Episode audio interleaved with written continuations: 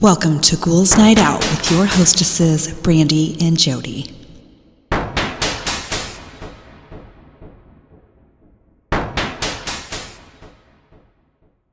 Hello, beautiful ghouls. Welcome. This is Brandee. I'm here with my sister Jodi. Hello. So, I have a stupid joke.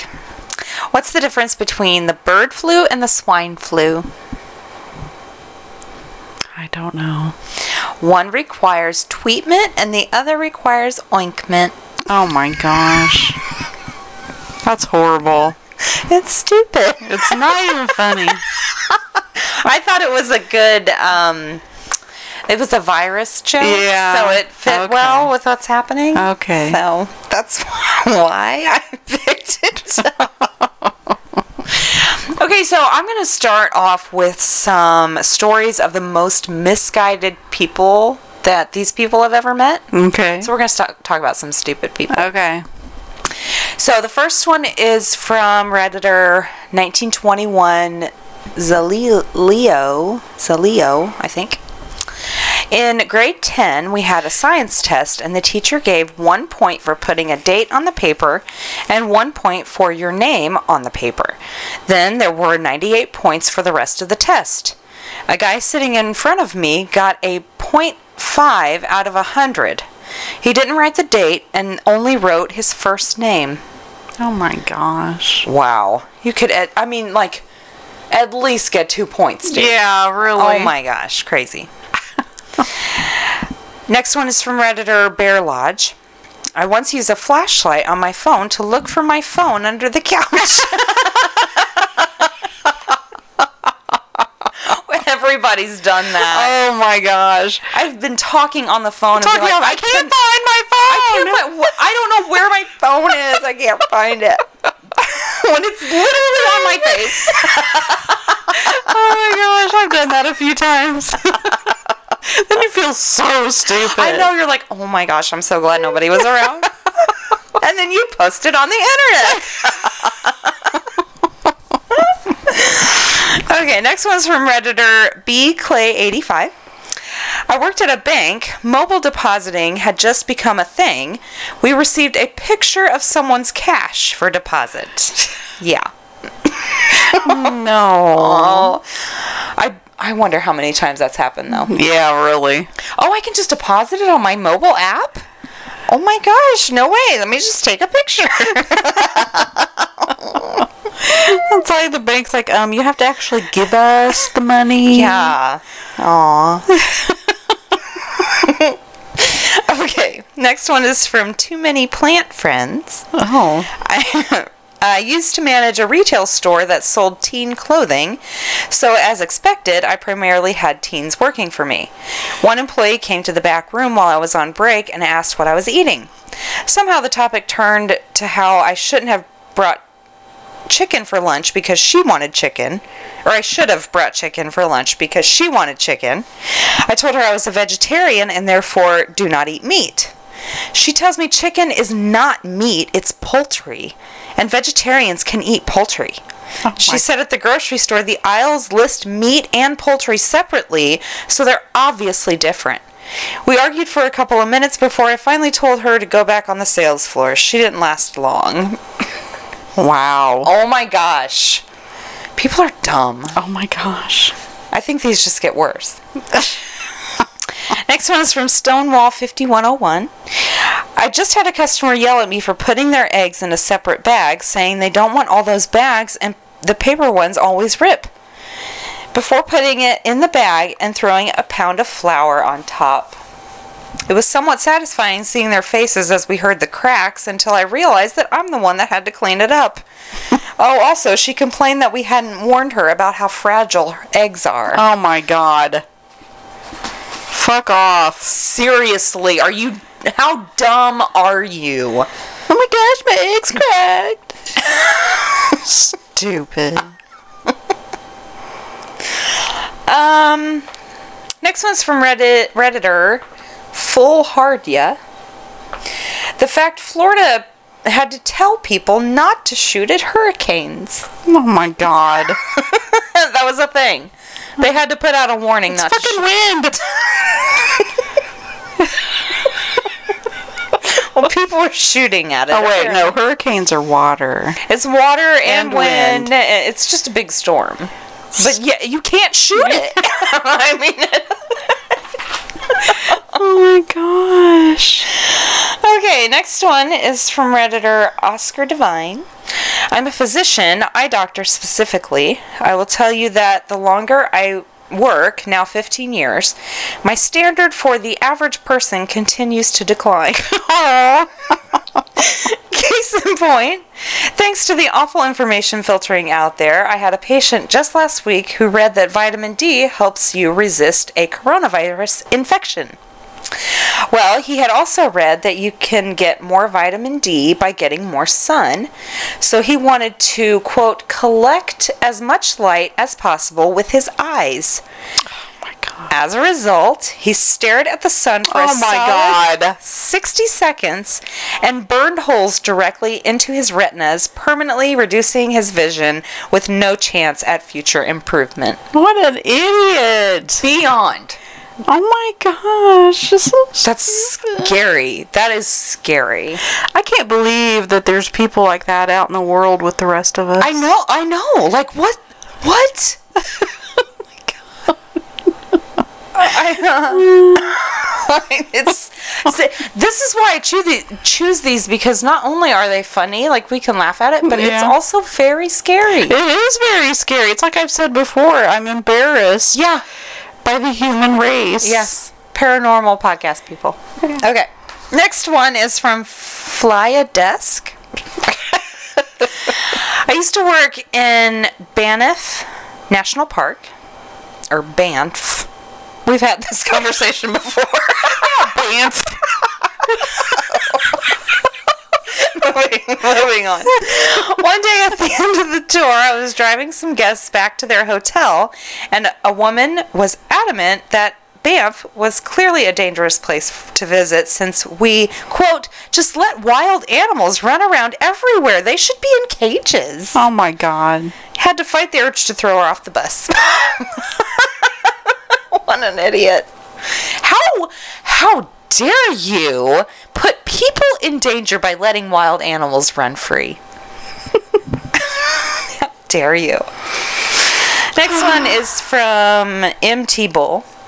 I was in high school and we were reading a short story about what would have happened if the Jap- Japanese attacked us back with nuclear weapons after Hiroshima and Nagasaki. A girl in my class raised her hand and said something along the lines of, Why does this matter? None of it's real anyway. The teacher had to ask her to clarify, but the girl thought World War II and the bombing of Japan were just from movies and didn't actually happen.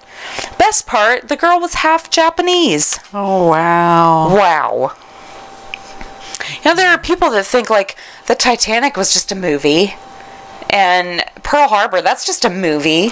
Obviously, they didn't pay attention in school. No, no, and you think you can tell they're dumb. Okay, next one is from False Alarm, everyone. Um, this is a quote from Yosemite Park Ranger on why it's hard to design a bear-proof garbage can. Quote: There is a considerable, considerable. Let me start that over. Okay, quote. There's a considerable overlap between the intelligence of the smartest bears and the dumbest tourists. Oh, that's great. oh my gosh. That is fucking hilarious. And I love the person who said that. Next one is from Replay I I. The woman Oh, the woman that called the radio station to complain about the deer crossing signs on a highway, saying that the deer will see the sign and consider this a safe place to cross the road. There have been a couple of those. There's been a woman that called into a radio station, and a couple of people. You know how in newspapers they'll have like rants sometimes? Mm-hmm. So a couple of people have posted that. Like, why do you put those deer crossing signs where it's not safe for the deer to cross there? Oh my god. They uh, like. Oh my god. I know, I know. Oh, you should see Jodi. You guys should. She can't even show me her face. I'm disgusted. I. It's, It's so it's so embarrassing. It's it's oh my god. like I said, I'm not the smartest person in the world. no, but, but, common sense, like do they really think deers are looking at the signs? I think they do. Oh my gosh. I really think they do, and they're like, okay, guys, you guys here, come come to the sign. This is where we need to cross. oh my gosh.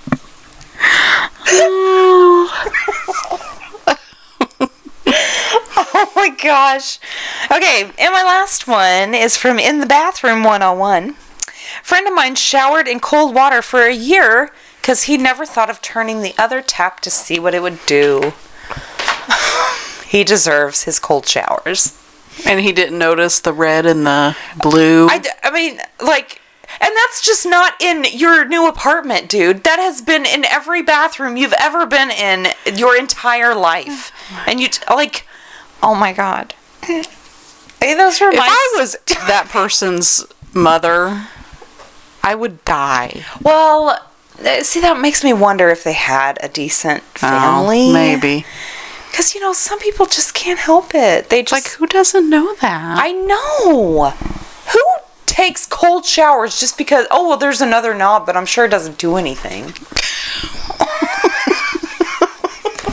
I Okay, those it's were my kind dumb of people. Self-explanatory, but whatever. Okay. Yeah, yeah, well, yeah.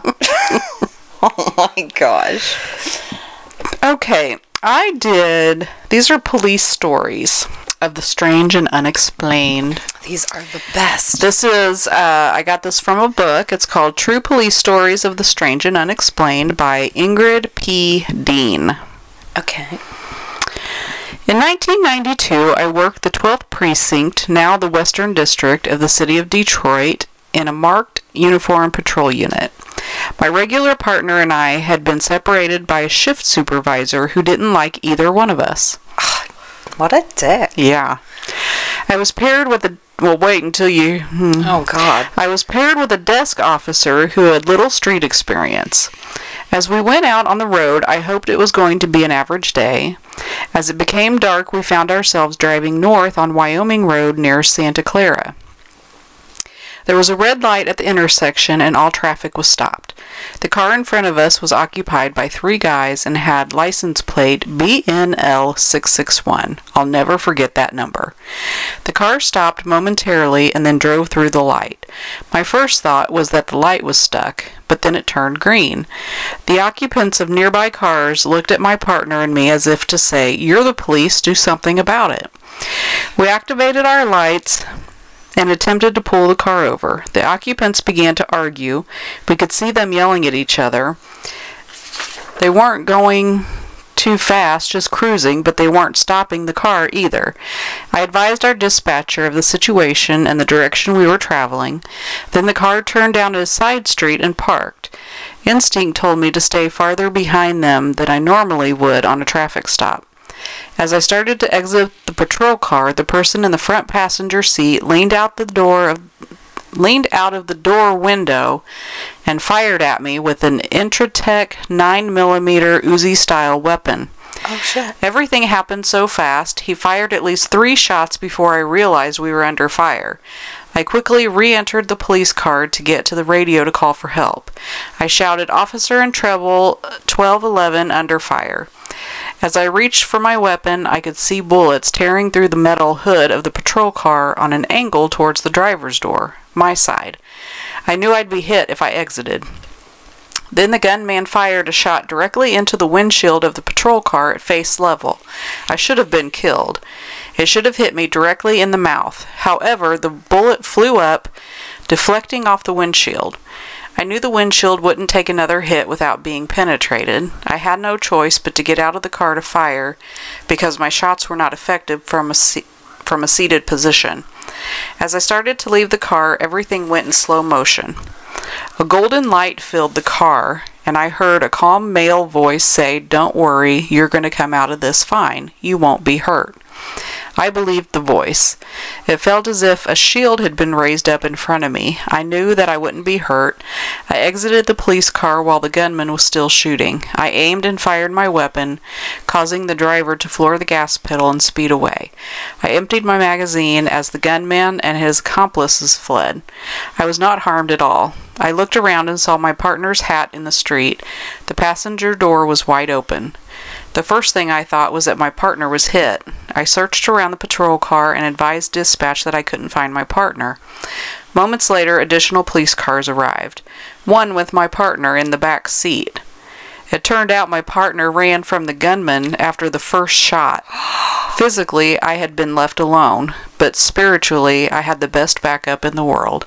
I am alive today because of divine intervention. what an uh, asshole. I know. I was I was thinking the partner was a ghost or something. I was like, how is I thought he was dead. Yeah. I thought he got hit. Oh my god. Yeah, what a dick. Oh my gosh. I love guardian angel stories. I know. When I was young, my mom said she had a guardian angel to watch over us, especially whenever we traveled or did something risky, like race motorcycles. She said she always sent along her angel to take care of us. Hmm. Both of my parents died in 1987. My dad from a long battle with cancer, and my mom of a broken heart. They died within 12 hours of each other. Oh. Since then, I have always known that my mom's angel watches over us, and I have called upon her many times to protect my kids. In 1997, another trooper and I from the Detroit Post volunteered to transfer to Brenton Harbor. I figured, or Benton. I figured Benton Harbor would be a lot like Detroit, plus it would be a break from the regular stuff at the De- Detroit Post. Benton Harbor was a lot like Detroit, just a smaller scale. One common practice when we came to a red light while patrolling was that if traffic was clear, we treated the light like a stop sign. Stop, look both ways, and then drive through. The philosophy was to get the job done and not waste time sitting at a red light. On one particular night, I was driving and we had been stop signing red lights all night. About three in the morning, my partner and I approached a green light at a blind intersection in downtown Benton Harbor. The tall buildings on all corners prevented me from seeing any possible oncoming, un, oncoming cars. I said to my partner, We've been through red lights all night. I think I'll stop for this green light and balance the scale. I had no sooner stopped at the light when a car came screaming around the corner and drove at high at a high rate of speed speed through the red light. If I had not stopped at the green light, we would have been broadsided. My partner and I looked at each other in amazement. Both our jaws dropped and we stared at each other in awe. We both knew we had been divinely protected. I knew my mom's angel had saved me once again. Of course, we chased down the car and took appropriate action. Oh, I love that. and who stops at a green light? That is so crazy. I know. Oh my gosh. Uh, let's see. In the autumn of 1982, I was si- assigned to CID, Criminal Investigation Div- Division, Special Investigations, working surveillance on Highway M13 near Saginaw, Michigan. I was following an undercover officer and a dangerous suspect in a vehicle ahead of me. My job was to follow the car and keep the UC out of trouble, and to back him up if needed. While driving southbound, I had just passed two trucks, a pickup and a semi, when a 10 year old boy rode his bike out from his driveway directly in front of me. He was crossing the road and failed to look to see what traffic was headed in his direction.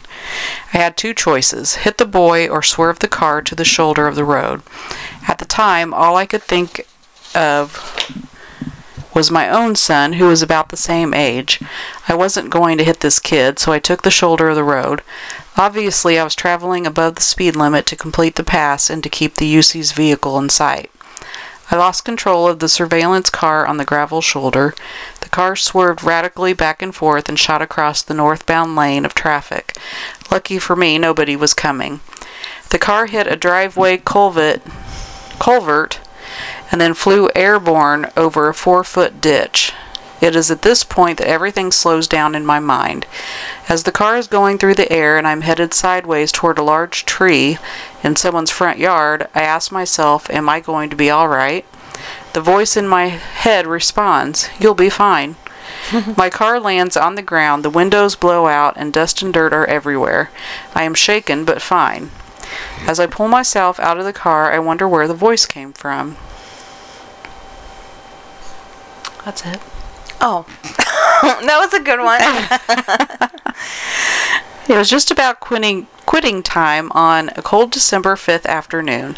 I always got an anxious feeling in the pit of my stomach at quitting time because I worried that the dispatchers would conjure up something special to assign me at the last possible minute. All I had on my mind was picking up my 1 and 5 year old boys and getting home to where it was comfy cozy.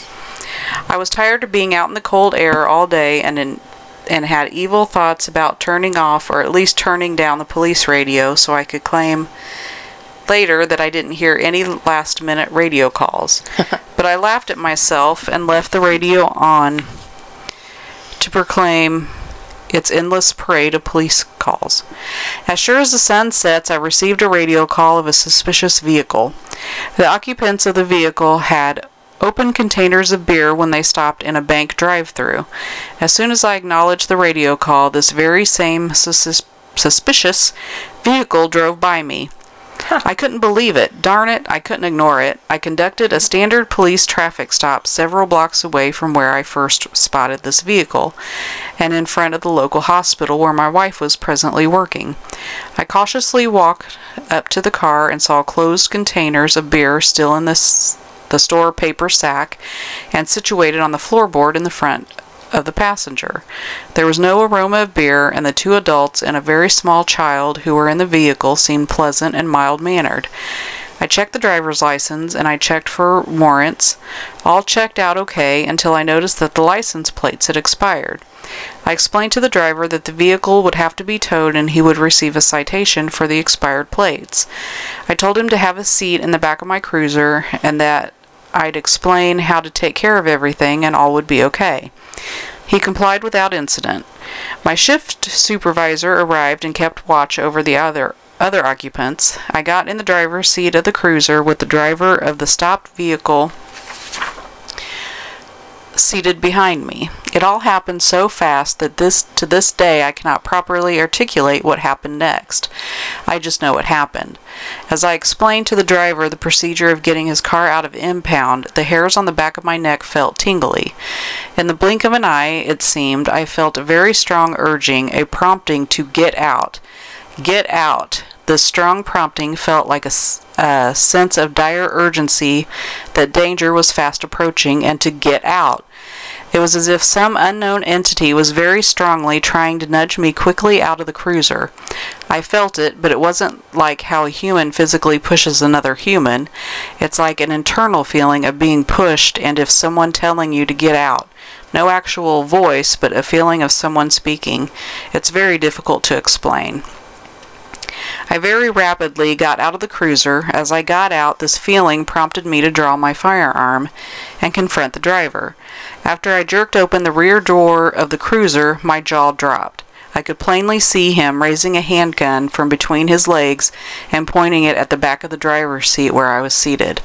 I must have gotten out of the cruiser and drew my weapon so fast that it took him by surprise. My supervisor and I wrestled the gun from the driver, and he was arrested on a felony charge. The suspect's gun was loaded with 9 millimeter rounds, and there was one in the chamber. I learned my lesson, and I frisked whoever gets in the cruiser, with some exceptions, and I listened to my intuition, or to whatever entity might be trying to help me. I had other incidents in my career invol- involving these strong urgings or promptings, an interior voice, if you will, that led to the recovery of murdered people. I never mentioned these incidents before because no one wants to be labeled crazy, especially a police officer. Holy shit. That's crazy. That is crazy. And that, I mean, like he said, he he didn't even know what happened. yeah. That's crazy. Okay. It was not on, on. I cannot say this word for some reason. What? Uncommon Oh. For me to be 20 or 30 miles away from a call or an incident. One day, the dispatcher reported a rollover accident, possible fatal, and requested for a car to respond. I radioed in and drove to the scene, even though I was more than half an hour away.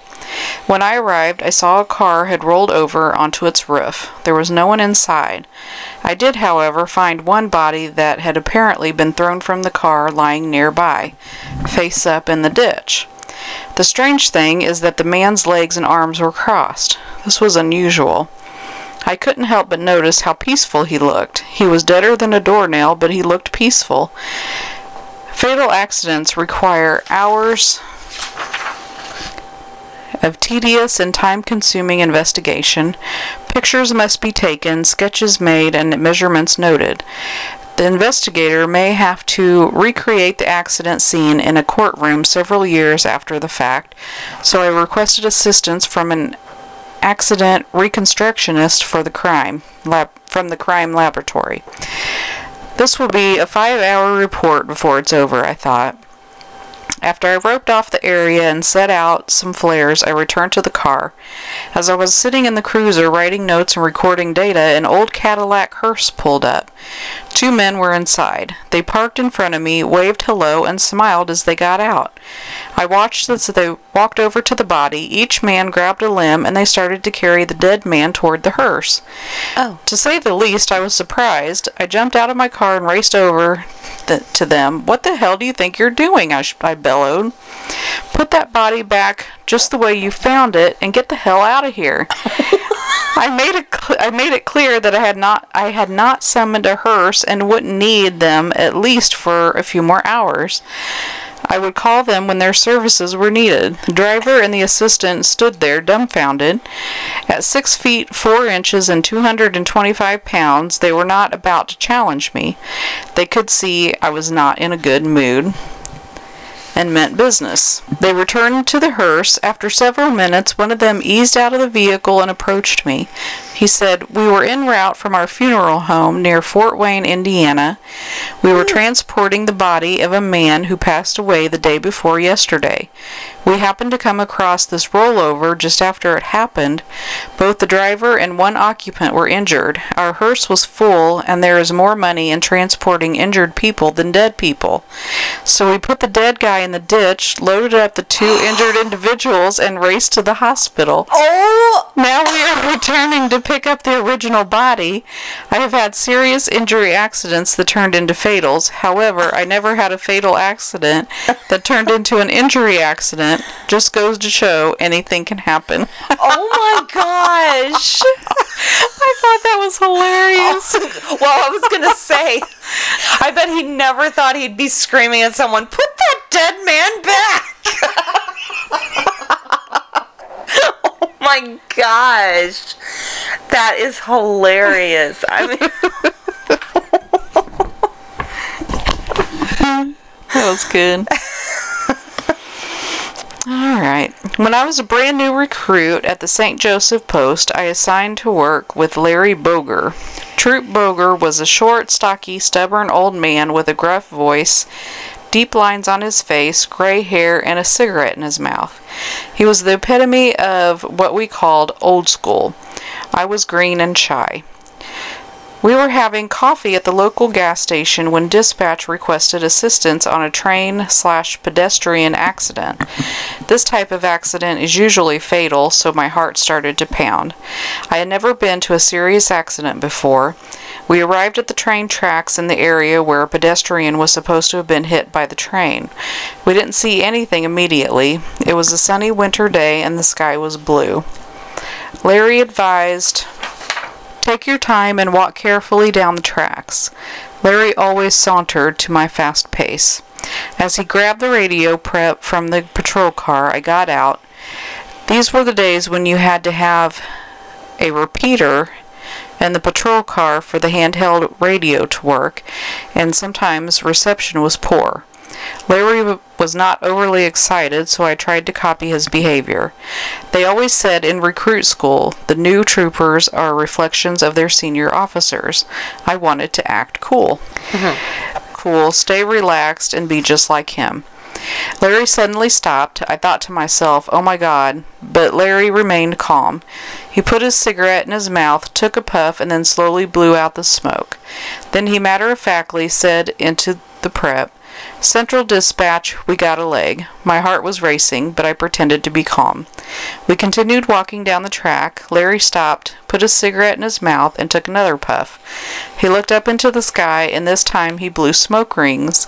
He said into the prep, Central, we got us an arm. Uh-huh. His voice was monotone and he seemed undaunted. We continued walking. Larry came to an abrupt stop. He had spotted something in the snowbank. He took another puff of his cigarette and said, Central, we got us a torso now. Oh, God. The sun was so bright I had to adjust my eyes. I was trying hard to see what he was looking at. In shock, I said, Oh, okay. Now I can see him. I thought, wow, how does Larry stay so calm? I don't know if I can ever be like him. Larry looked at me and, like a teacher, said, Now, young man, walk over there and see if he's alive. Check and see if you can get a pulse. I was too sheepish. The torso lay motionless, its head partially face down in the snowbank. It was probably 100 feet from the train track. I thought, holy mackerel, that poor guy, that poor guy had to be hit pretty hard to be laying way over there. As I approached the torso, I could feel myself hyperventilating. I was scared. I had never seen a dead body in this condition before. My pulse throbbed in my neck. Very slowly and cautiously, I extended two fingers toward his neck to check for a pulse. Suddenly, the man swung his body around, his face only inches from my nose, and blurted, Hey, I think I need an ambulance. Oh, my God. What? The man's eyeballs were nearly, nearly popped out of the sockets like a freak at a Halloween party. I could almost touch the whites of his eyes. I let out a shriek, jumped, jumped back nearly ten feet, and landed flat on my ass in the snow. Yes, it was a sight Larry and I never forgot. The train had pushed and dragged the man at such a high rate of speed that his limbs were cut and thrown from the track in different directions. Oh my god. The man's limbs were severely severed so quickly and it was so cold outside that his body his blood coagulated and the man survived. Oh Two months God. later, I stopped him on the roadway for speeding. he proceeded to show me his prosthesis. Did I say that right? I think so. He was delighted to see me and enthusiastically said, Thank you so much for helping me. See, I got a new arm and a new leg, and I can drive. Oh. I decided not to give him a ticket. Somehow it just didn't seem appropriate. Oh my gosh. Bad. Oh no. Oh my gosh. I would die. that would be horrible. Oh my god! I would be gosh. like I think I need out. an ambulance. that is insane. I think something's wrong. Oh my gosh. wow. Oh man. I think this is my last one. Um, abandoned mines are extremely dangerous to explore or even to go near. In Utah, many are undocumented, especially on private property. Mine shafts are particularly hazardous because they are nothing but vertical openings that go very deep, some more than 1,000 feet into the earth. People can fall into the shafts never to be found again, which makes abandoned mines and mine shafts ideal places to dump dead bodies. I'm a federal undercover officer and my work requires special clearance. A confidential informant told me that a body had been dumped down a winze of an abandoned mine shaft. Winzes are vertical drops, but within the mines themselves they are shafts shafts that connect one level to another lower level, like an elevator shaft without the elevator. Winzes can descend into depths that are water filled, toxic, and radioactive. I'm sure bodies can dis- decompose quickly if culprits know what they are doing. I do not rec- recommend anyone even explore such places. The shaft collars of these dormant mines are often loose and unconsolidated, and the sides of the walls break away easily from intrusion. I drove into the quiet countryside and got permission from the owner to investigate the abandoned mine on his property. I first searched for any disturbances in the area, such as loose gravel, footwear impressions, and blood. Anything to indicate that a body was dumped. I didn't see anything unusual. What I did find was old equipment and piles of waste rock all around a couple of old buildings. I spotted what I believed to be a mine tunnel. It was wide open. At least this was consistent with what the informant told me. You can't always trust an informant's information. I light I shined my light through the mine opening and could see movement in the dark corner. It appeared to be a child, about four feet tall. I immediately yelled at him, Police, come out. You are not in any trouble. It is too dangerous for you to go any further. Hello? There was no answer. I thought it might be the rancher's kid, but learned later that he didn't have any children. This was a desolate area, and it didn't appear like anyone had been here in a long time, not even vehicles. Reluctantly, I stepped into the opening of the mine. I didn't intend mine. I didn't intend to proceed much further. It was too dangerous. The opening was held up by old support timbers that seemed safe enough and stable, but they could easily have been rotted wood. I tried not to be fooled by appearances. Such old structures can easily disintegrate from the weight of just one person. Young man, I said, this is not a cave. It is unstable and can cave in. Come out. I felt anxious for the boy to walk out as I knew the dangers of these places. Still no answer. I walked into the mine and a little further and could see movement again. I see you. Come out. I just want to talk to you. You can die if you fall down a hidden shaft. There was no answer, yet I knew I was not seeing things. It had been a kid. It moved on two legs and appeared agile. He moved quickly. I was certain the kid was playing games with me. Then I thought to myself, okay, I'll just be totally still and catch you on your on your way out. Then I'll give you a good scolding and send you home. I stood behind a support beam for what felt like an hour. In reality, it was probably only 20 minutes.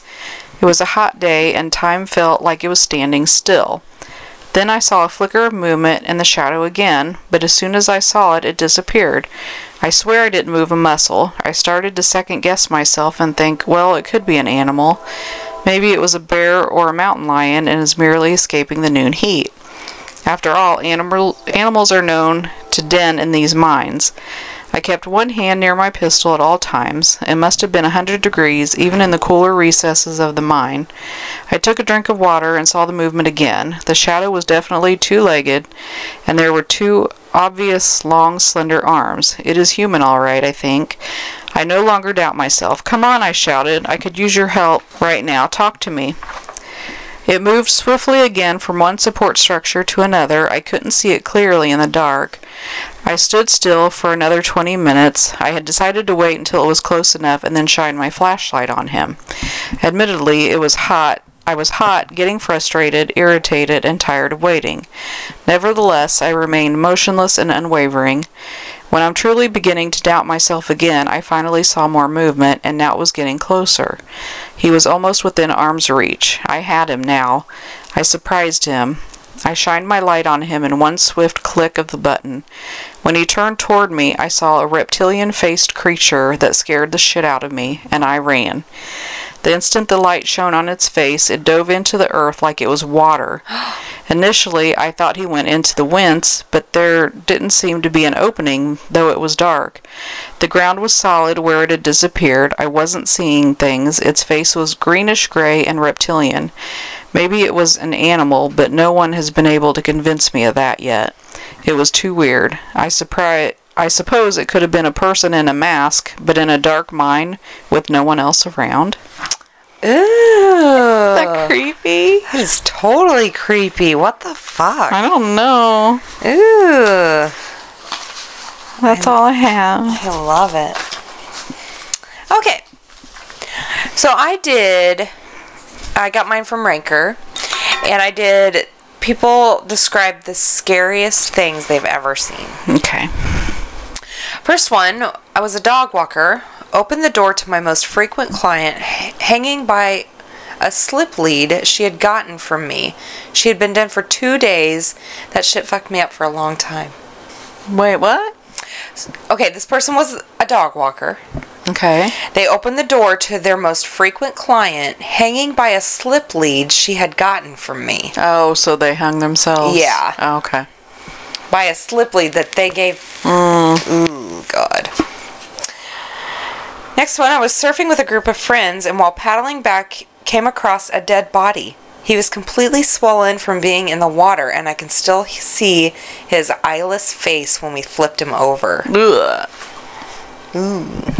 I've never seen a dead body. That wasn't like at a funeral. home. Yeah, me neither. I don't want to I either. don't want to. That'd be super scary. Next one, a few years ago, my family and I lived in a house with a ra- rather large basement.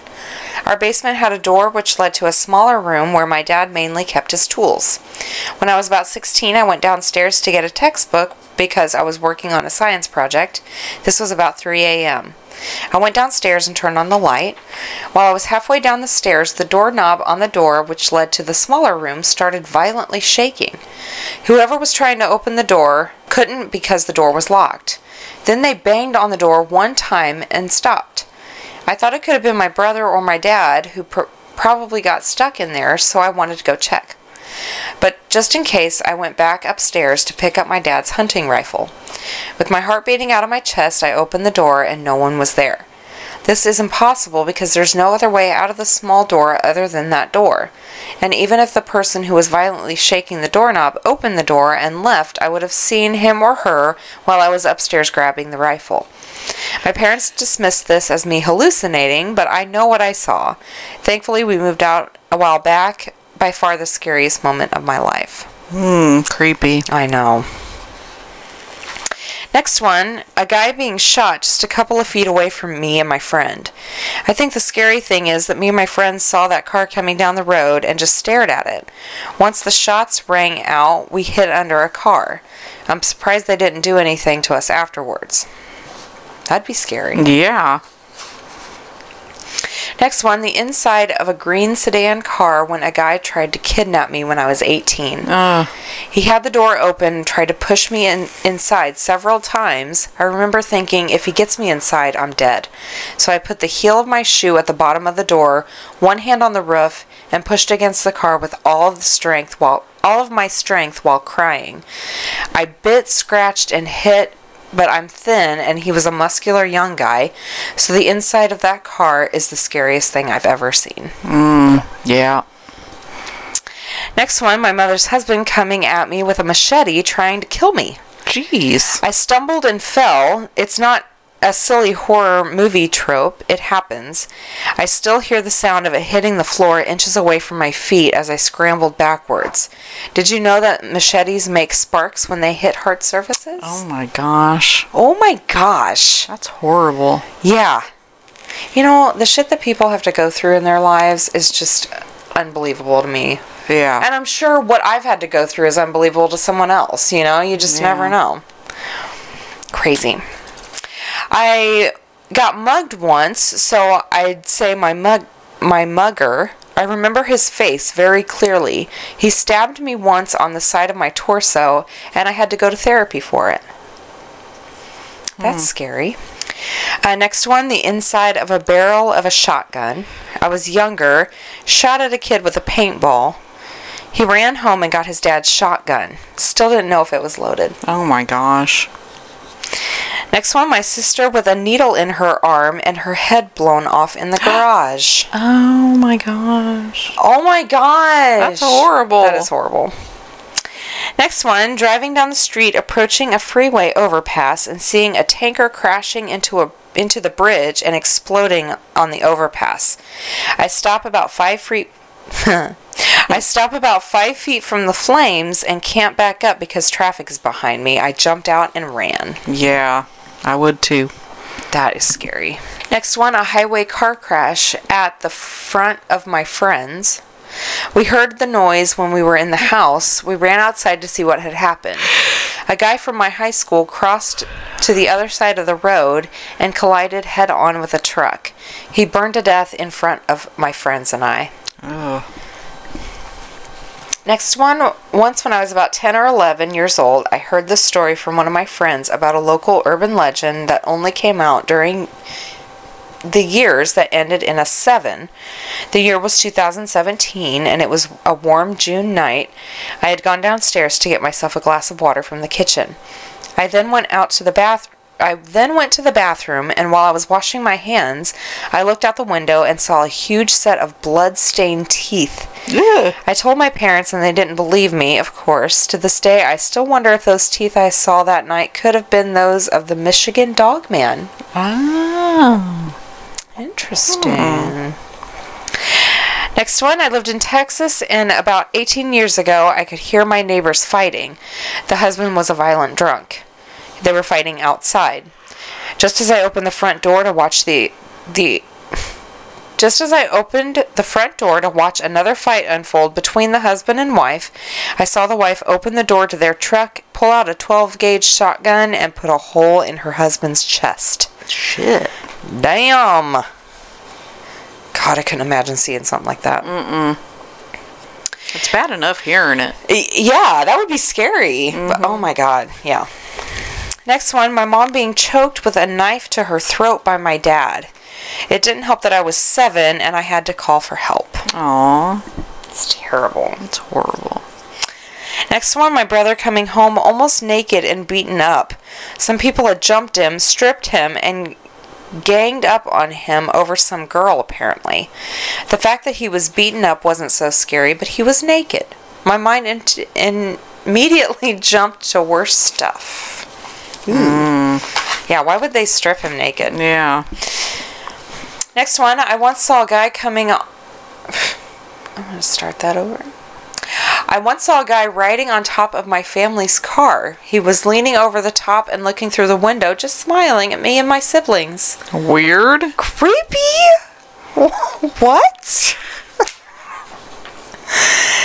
Next one, I saw a young teenage girl sit on the edge of a nine story building roof uh, contemplating suicide. Me and my work partner were on the ground watching the negotiator working with her to talk her down. I'm getting anxious just remembering it. She was talked off the ledge and brought to the hospital. She didn't jump. That's good. Yeah. Next one, my mom, siblings, and I all have seen this, but we start to.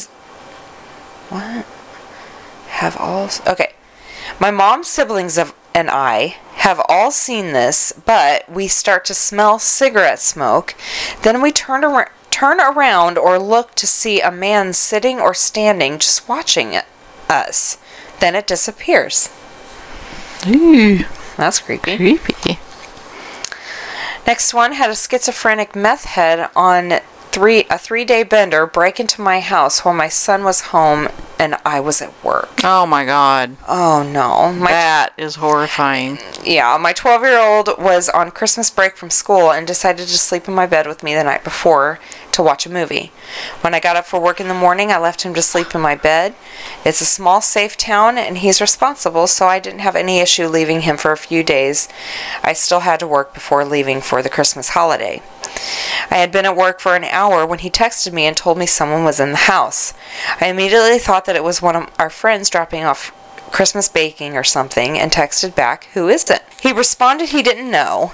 They told the dogs not to bark and wake me up. I thought that that was odd, so I drove home and checked around, not seeing anything. Went to my room and he was covered up in blankets. I got him out of bed and he's telling me he saw someone, didn't hear them leave. So I brought him upstairs to check the cameras. Once upstairs, waiting for the camera recordings to load, he went to the washroom. I had a weird feeling, so I thought I'd better check in the closet in my room. It's a big walk in closet. As soon as I walked in the closet and turned the light on, I saw him hiding in the corner. I was immediately furious. I yelled at him and called the police. I waited with him while he rocked back and forth, sitting on the floor for the police to come. I wasn't sure what he was on, but he wasn't aggressive towards me. Police arrested him, and then once he was back at the detainment, he attacked a female cop and tried to get her gun to shoot her. Once it was all over with, everything sunk in and it took a long time to get over that fear.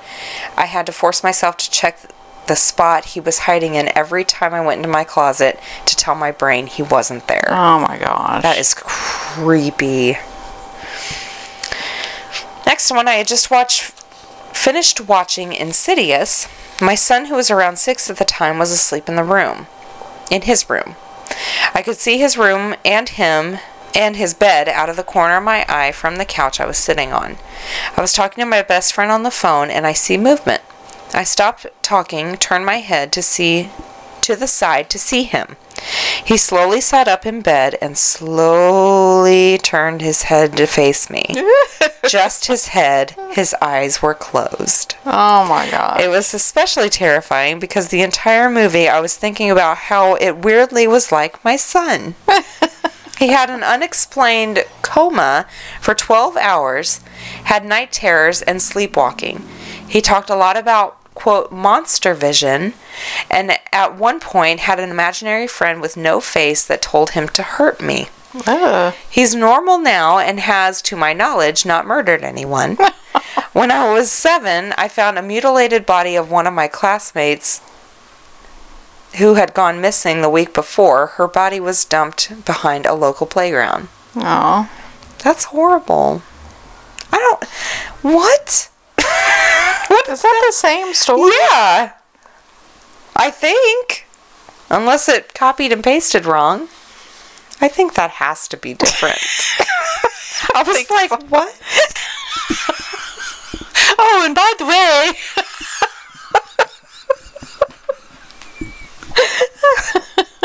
Now, my son's creepy, but I did find a mutilated body once.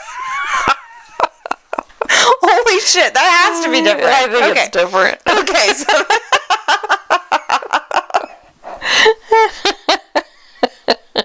I was like, wait, what's? I know. I, I was too. So we're all in this together. okay, so moving on. Next one. Walking in Walgreens, a little out of it, I look over and see a man with fresh stab wounds in his face and neck. I think there's no way that's real. No one around me seems to be panicking, and the man himself seems fine. I've had hallucinations before, so I shrug it off. Then I look back at him. The stab wounds are still there, which is unusual for my hallucinations. He looks at me, and we stare at each other. I think I'm being rude by staring because there's no way this man has actual flesh stab wounds in his face. I move on only slightly shaken because I might need to up my medication. Then a bunch of police officers come in and arrest him. It took a few minutes for the dread and fear to really sink in. Ew. That's crazy. That's Well, if he was the one that was stabbed, why did he get arrested? Uh, I mean, there's obviously some sort of story that's happening that you know we have no clue about. But that that was another. It was a story. The story about the the guy or the police officer who um, was being shot at in his car. Like it takes your mind a minute Yeah. to be like like what is happening. You know. So Yeah. I kind of get that. Uh, next one I was maybe nine, eight or nine years old when I when I went on a late night bike ride to Niagara Falls from my house in the neighboring town. It was kind of spooky fun going out there at 1 a.m. with no one around, but that's not the scary part. Heading home around 2 a.m., I had to pass underneath a bridge leading back to Grand Island, where I live at the time. Just on the other side of the dark underpass, there were three naked dudes throwing a rope up in a tree. One had a torch, like an honest to goodness Indiana Jones torch. They all just kind of looked at me as I rolled past. I noped out pretty fast. To get home, I had a short loop around the bike path and double back to get onto the bridge. As I was climbing up the bridge, I chanced to look back down on the scene I had just passed. All three guys were just staring silently up at me. It was another big nope. Ugh. That is like what? What were they doing? Yeah, I ew. I They don't. were naked? Yeah, three of them. What? what? what? That's so weird. Could you imagine just riding your bike by them? Just be like, well, okay. I'm like, what the fuck are you doing? That's so fucking weird. Okay, first of all, I would not be riding my bike um, at that time of night. No, but this was like a young kid. It sounded doesn't like. matter. Well, young kids are dumb and they think Oh, nothing is going to ever happen to them. So they do stupid shit like this. That's so true. I could see someone doing that, but like three grown men naked throwing a rope in a what a, what what? So weird. What? That like that story that you read last week with the when the guy was taking the insomnia walks and the like 25 people that emerged from this Oh, like yeah. what? Well, I can't even find one decent friend. Like how are these people getting together and like like what? Let's go walk out in the middle of the night. Let's get naked and throw like a rope up in a tree. and they're like, "Yes, I'm down." what? If you ever told me that you wanted to do that, I'd be like, uh, you're on your own. Maybe that's I'm why I can't find any friends. No. because I don't want to get naked. I and throw- well, most people don't. oh, So yeah. okay. I'm very confused. okay, next one. Being on the phone with my son when he was robbed at gunpoint. Oh my god. I heard the whole thing, then heard the guy running away with his phone. At that point, I had no way of knowing if my son had been hurt. He wasn't, but a truly terrifying moment Ugh. for a mother. that would be horrible. I would, I, I would My lose my fucking mind. I no, mm, don't mess with your kid. Don't mess with people's kids, and that's everybody. Don't mess with people. okay, I was running home once in the middle of a thunderstorm, and quite literally, a bolt of lightning hit right in front of me. I was literally almost hit. oh my gosh. Gosh, that's scary. That's scary. Next one, once I had to get up really early in the morning to go to a trip for my job. It was about 3:30 in the morning and I had forgotten to go to get gas for my car the night before. I stopped at a gas station about a mile away from my house because it was well lit and it was in a nicer area. I was pumping gas and then got the weirdest feeling that I needed to move. I moved behind my car and then away from it, and then noticed this huge guy standing in front of my car. He was sneaking towards me when I got the urge to get away. I was completely alone. I'm just a small girl. I almost always have mace or something with me if I'm by myself. This time I had a knife and pulled it out and started screaming bloody murder for him to get the hell away from me. He then started moving closer around my car to me. I screamed even louder and the attendant came out and called the cops. Definitely one of the most scariest moments of my life. Oh my, my life. gosh. Yeah, g- no, like no. Stay. Well, see, I would have been screwed because I don't carry anything like that. I know. I don't either. Well, that's when you take your keys and you put them in between your Yeah, I've done that before. like, "N- no, Don't even think about it. that's right. We are tough women. Back up. okay. Next one. As an elderly. that doesn't say that at all. Oh, starting over. As an early teen, my bro and I saw a kid on a skateboard try to grab onto the back of a semi trailer, Oh my god. fell, and was ran over by the rear set of wheels. he stood up, took a few steps, and back down and passed. Mm-hmm. I guess he died. Okay. That was it. Next one Alrighty. a homeless man trying to get inside of the house through my bedroom window while I was trying to get some underwear on. Ew. Not cool. No. Next one. Walking to walking to my parking garage late at night, a woman stopped me and asked if I could give her a ride to buy milk for her newborn. No way I was going to do that. Politely declined and still felt kind of bad. My parking garage stairwell had windows I could look out and decided to watch where she went next. She walked towards the set of dumpsters which I passed by, and from behind them arose two men. Mm. They then walked down the alley together. I still wonder what they had in mind. If there was going to, to mug me or if that was an opportunity I had passed by them before she had st- what? I still wonder what they had in mind. If they were going to mug me, they had that opportunity as I passed them before she stopped me. Possibly planned to steal my car since she had asked for a ride. Either way, my stomach dropped when I saw them pop out from behind those dumpsters. It wasn't nothing good, that's for sure. Exa- yeah, don't hide. Yeah. Like, no. Uh, and my last one, I watched a dude get shot and die in a road rage incident. Messed me up for a while. That is horrible. Well, that was depressing and dark. Yeah. We need a witty wrap up. Yes, we do. Yay, witty wrap up. So this week I did funny Yelp reviews oh. of national parks. oh, oh God. Arches National Park. This park was extremely underwhelming. I went in with low expectations, ready to see a couple rocks with holes.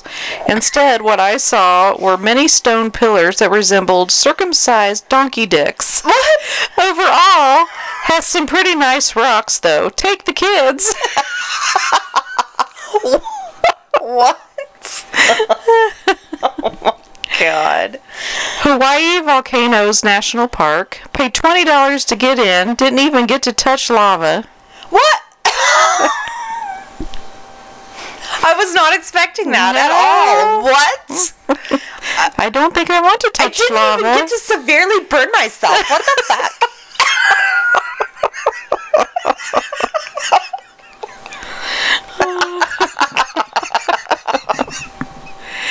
Grand Canyon National Park.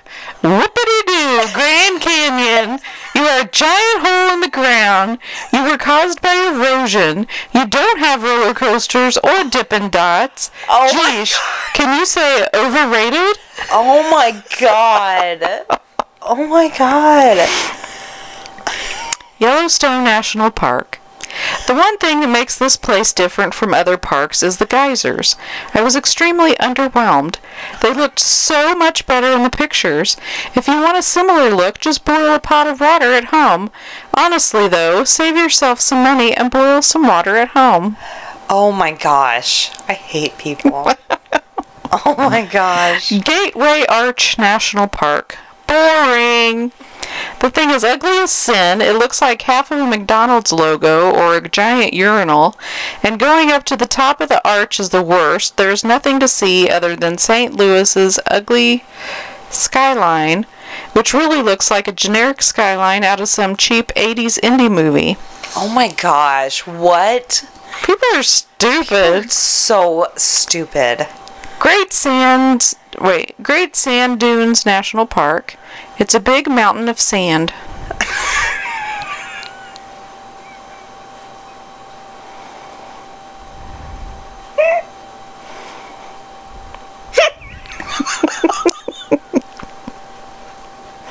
Oh my god. Hence, Great Sand Dunes National Park.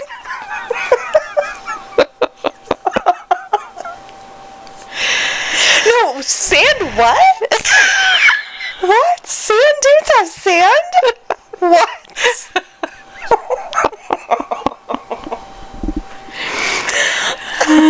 Yosemite National Park. By the way, the park shuts off some of the waterfalls after midsummer. What? This is probably due to dwindling park service budgets that are spent on toilet paper. Oh my God. Please protest this fiscal mismanagement by staying away from Yosemite. Also, there are bears at Yosemite. They practice breaking into cars.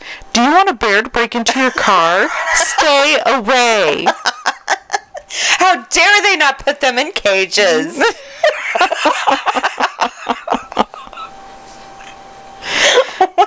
Oh my gosh. oh shit. Death Valley National Park.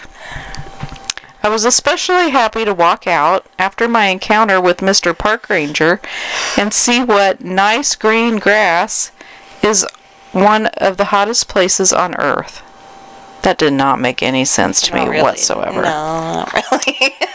Big Bend National Park. They didn't expect to get any electricity for at least half a week. Have you ever camped with a woman for half a week where there is no available warm running water anywhere? They start to stink and complain, and to top it off, we never got to see any bears or mountain lions. Thanks a lot, Obama. What?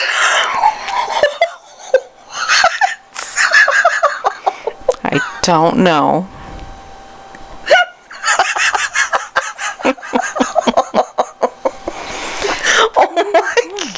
Oh my gosh, that person should not go camping ever. Oh my god. These are great. Sequoia National Park. This place is dangerous. There are bears, mountain lions, and worst of all, sketchy people. Hide your wives, hide your kids, hide your husbands, because they will come to your window. There are there are bugs and stuff, and they will bite you on your face. Don't waste your time here. Go to Vegas. For sure, Vegas is practical and has 7-Elevens. Oh my gosh. I hate people. Odin, you're messing me up here. Badlands National Park. I didn't see what a big deal what the big deal was. We drove a million years to see some semi-impressive rock formations, and there were rattlesnakes everywhere. Dumb. You lose cell service because you're in nowhere USA. The only thing bad about these lands is entire is the entire experience. Waste of time. Thank God I was drunk in the back seat for the majority of the trip. Oh, I literally thought I was a 15 year old girl until you said they were drunk. Oh my god. that person needs to fuck off. There's no cell service. What? Oh my god. It's nature. Mount Rainier, Rainier, I don't know if I'm saying that right. I think that's right. National Park. I have seen bigger mountains. Well, okay. Great. Joshua Tree National Park. He informed us that if he tells us where the arch is and we actually go there, we will create a dangerous situation for other visitors. Duh. Go to hell, Ranger Dustin or Justin. You ruined our trip. have no idea. Yeah, no, nobody knows. No. That's the problem. What are you fucking talking about? Glacier National Park. At the time of our visit, half of the road was closed due to snow. Well, there was no snow on the mountains, and it being late June, it could not possibly have snowed there. Was there a UFO landing? Pretty fishy. that is fishy. You should never go anywhere again. Carlsbad Caverns National Park. They don't enforce their rules. Children run, almost pushing you over the railing, and yell. Most people have bad odor and stink. How is that anybody's like they can't control I I hate people. So they give the park a bad review because Yeah. people suck? yeah Oh my god. That means you suck now. yeah. You're just as bad as all of them. Zion National Park. My guess is the people that love this place never get out much. oh my god. And I don't know if I know how to pronounce this at all. Halikala, Halikala National Park. I have no idea why anyone would rave so much about this stupid crater. We woke up at 3:30 a.m. and drove for two and a half hours each way to watch something look that looks better on Google Images while freezing to death. Do yourself a favor and just Google pretty sunrise and save yourself the disappointment. Oh my gosh, yes, because Google is just as good as the real thing. For sure. Crater Lake National Park. There's an amazingly deep and creepy lake. There's a crappy lodge where they have mac and cheese. In the summertime, there are pestilent yogurt guzzling hordes. What? Mammoth Cave National Park. Maybe our expectations were set high. Maybe two young guys looking for adventure was not what this place could handle. But wow, was this burning. When they turned all the lights off and told you to listen to the cave, Ranger Ashley would not stop talking. I am set, upset about this and wish I went to the distilleries instead. Okay. I hate people. Acadia National Park. The only thing I really got out of my visit was a whole lot of jokes containing the phrase thunderhole. It showed a picture. It looked like it was like mountains surrounding water and it was like like moving and like blowing up the sides of the mountain. Oh. That sounds cool. I know. Grand Teton National Park. $30 to get in? Are you kidding me? They raised the prices? What? Is the road paved with gold or something to make it that expensive?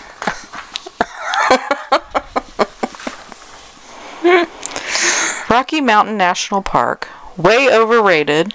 First of all, there's wildlife everywhere. Who wants to run into a moose on the trail? What if it eats you? And the rangers are all way too friendly. It's like they're completely oblivious to all the suffering in the world. Plus, there's not a single Starbucks on any of the trailheads. What? Finally, too many snow-capped mountains. I like to. I like to see the horizon at all times. It calms me. Oh my god. I think they were being sarcastic. I really hope so because man, fuck that person. Great Smoky Mountains National Park. It's a bit scary with all the signs about controlling your children because people have fallen to their death on the trail. And if those signs weren't there and their kids died, they would flip. You know what?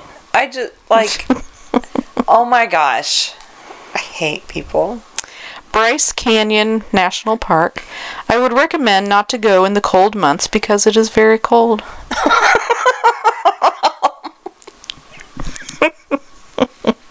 you think? Is it cold? What? It's supposed to change weather climates immediately that you decide to take a vacation? Everglades National Park. Keep it moving, folks. Nothing to see here. There's actually nothing to see. I just I can't understand. I can't. I don't even know what to say. I don't like. You can't appreciate nature at all. Like not at mm. all.